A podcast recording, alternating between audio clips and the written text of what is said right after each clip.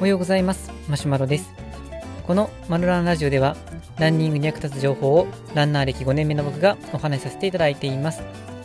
最近、えー、仕事が忙しかったりして思ったメニューをこなせなくてなんかモヤモヤしているようなそんな今日この頃なんですけれどもあの僕の場合はえー、もやもやすると、まあ、さらに走りたくなってしまうという、そんなちょっと変わった性質を持っています。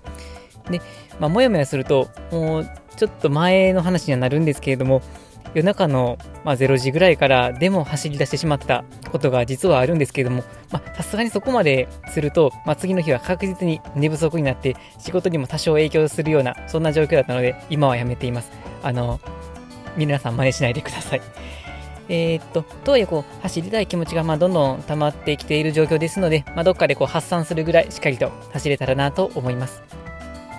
で、まあ、このように僕はあの走れない日があったりすると、まあ、走れないことでモヤモヤしたりはするんですけれども、まあ、毎日走る方がまあ大変という人もあのいると思います。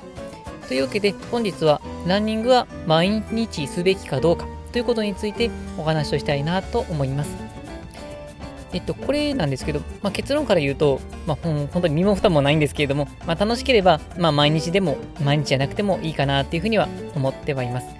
で、あの毎日走ったらいいっていう意見も、まあ、結構あったりはするんですけれども、まあ、そもそもま何を目指すか、まあ、どういうライフスタイルでやってるのかということで答えはま全然変わっていきます。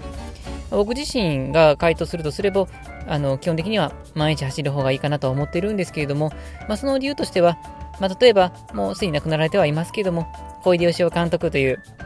有名な方がありますけれども、その方が書かれた本の中にも、できたら毎日走ってくださいというふうに書いてありました。で、またあの僕が今、あの練習のメインメニューにしている、あの元となっているそういう本があるんですけれども、それが、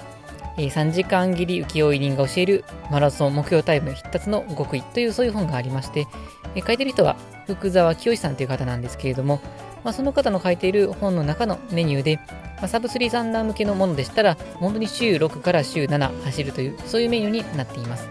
まあ、こんな風に毎日走ることを進めている本も、まあ、結構あるんですけれども、まあ、とはいっても、まあ、これらの本の中でも、例えばこうサブ4向けとかサブ5向けとかだったりすると、週2から週3ぐらいの休息日を設定していたりというふうになっていますので、まあ、何を目指すかで、まあ、この答えは変わってくるかなと思います。まあ、ちなみにこの、まあ、さっきの話はもちろんマラソンをやるぞっていう人向けのランニングの話でしたけれども、あのダイエットを目的とするダイエット関連のブログの記事などでしたら、まあ、ランニングの、まあ、逆にデメリットとして、毎日やってしまうと怪我する危険性があるありますよというふうに書いてあったりもします。まあ、でこれはまあある意味正しいのかなとは思うんですけれども、ダイエット目的に始めようという方は、おそらくランニングに慣れているわけではないと思いますので、急に毎日走ったりすると、怪我をリスク、怪我をするリスクっていうのは、まあ、確かにあるかなと思います。まあ、ただ考えないといけないのは、毎日走ると言っても、1回あたりの練習の強さによって全然変わってくるかなと思うんです。まあ、例えば極端ですけれども、毎日42キロのフルマラソンの距離を走りましょうっていうことになると、さすがにこれはプロアスリートの方でも、いつかは怪我してしまうかなと思います。まあ、でも毎日1キロぐらいを軽くジョギングペースで走りましょうだと、まあ、これだとほとんどの方は怪我に悩まされるってことはないんじゃないかなとは思います。まあ、1回あたりの、まあ、練習内容っていうのは、まあ、非常にこういうことに関してはあの大きなベイトを占めてくるかなと思います。僕自身の話でいくと、仕事や天候の影響がなければ、まあ、最近だとほぼ毎日走っている状況なんですけれども、まあ、ハードな練習、いわゆるポイント練習と呼ばれるものは、まあ、週に1回か、ま2回ぐらいにしておいて、まあ、その他は、ま時間で多少変わりますけど、7キロからま12キロぐらいの間の距離をまジョギングで走っています。まあ、自分だとこれぐらいの感じでやっていくと、軌道を残すことがあまりないので、あの怪我の心配というのはそんなにしなくていいのかなとは思っています。まあ、ただ、できるだけ怪我をしないように、ストレッチなどはやっているようにはしています。で、まあ、この距離とか頻度っていうのは人によって変わっていきますので、まあ、毎日7キロとかでも大変という人もあるかと思いますので、まあ、例えばそういう人でも1日2キロとか3キロをもう軽くしていくっていうのでもいいかなと思います。で、また走り始めた人、まあ、慣れてない人の場合は、えー、もう毎日すること自体が難しいかなとは思うんですけれども、あのマラソンで走力を上げたい、あの早く走れるようになりたいなっていうふうに思っているのでしたら、まあ、2日から3日に1回ぐらいのペース、まあ、週にすると3回ぐらいは走れると理想かなとは思います。で、またこうランニングをしようっていうふうに、まあ、肩を入れた感じでやろうとすると、まあ、逆に走れなくなったりすることもあるかと思いますので、まあ、そしたらもう、あのどんどんどんどんこう距離は縮めてもう1キロぐらいでいいから走ろうっていうふうにしたりとか、あの最寄り駅ぐらいまで走ってみたらどうかなっていう風な、そういうライトな感じでやってみると、まあ、それでも楽しめると思いますので十分かなと思います。で、まあ、もっと言えばもう走力を伸ばすぞって言葉で考えないのでしたら、もう週に1回とか2回ぐらい楽しむ感じで、本当に散歩の代わりで走るのだけでもいいのかなと思います。まあ、何にせよこう楽しむのが一番かなと思います。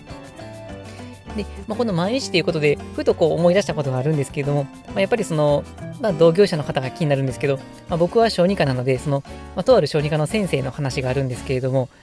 えっ、ー、と、まあ、慶應義塾大学っていう大学、これはおそらくほぼ全ての人が知ってるような大学かなと思うんですけど、本当に有名な、すごい大学ですけれども、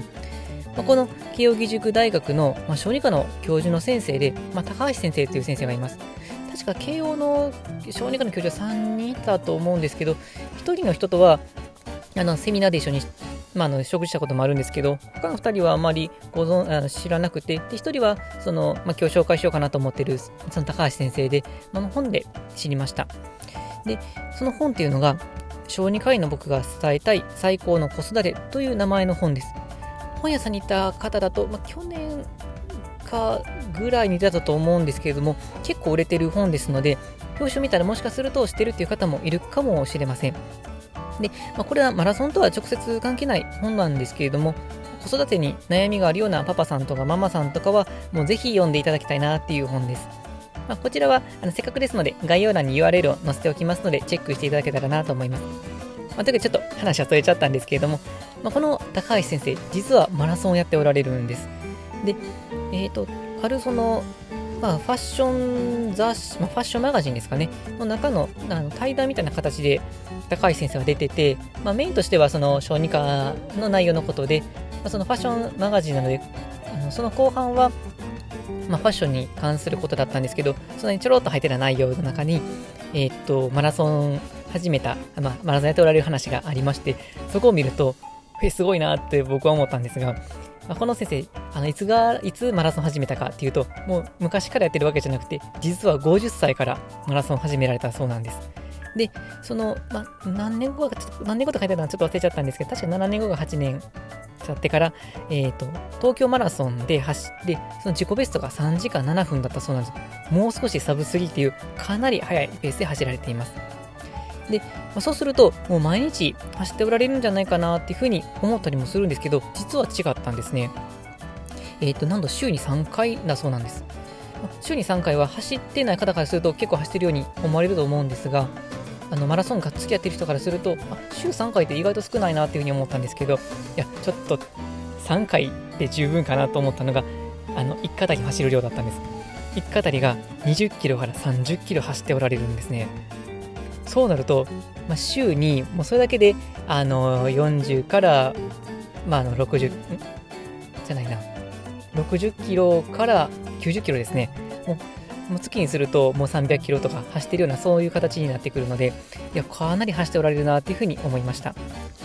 で、まあ、そうすると週に3回ですけど、1回あたりの走る距離がかなり長いですので、まあ、全ての人があのこなせるようなメニューじゃないかなと思うんですけれども、まあ、チャレンジしたい方は、まあ、ぜひ参考にしていただけたらなと思います。もう本当に教授っていう忙しい仕事をしているのによく走っておられるなっていうことが思ったので、あの僕も見習わなければいけないなというふうに思いました。まあ、というわけで、まあ、僕自身は1回あたりの練習内容を工夫しながら、まあ、ほぼ毎日走ることをお勧めしていますけれども、あの、慶応大学の小児科の教授のような回数少なくとしても、すごい距離を走る練習もありますし、あの、楽しむっていう視点でしたら、まあ、別に毎日じゃなくても、自分が楽しくできる範囲で走るのが一番かなというふうに思います。まあ、ただあの、走る力を伸ばしたいのでしたら、まあ、できたら、ま週に3回以上走ることはやっていただけた方が、よりあの早く走れるようになるんじゃないかなというふうには思います。というわけで、本日の内容は以上です。このラジオでは、このようなランニングにちょっと役立つ情報を日々配信しています。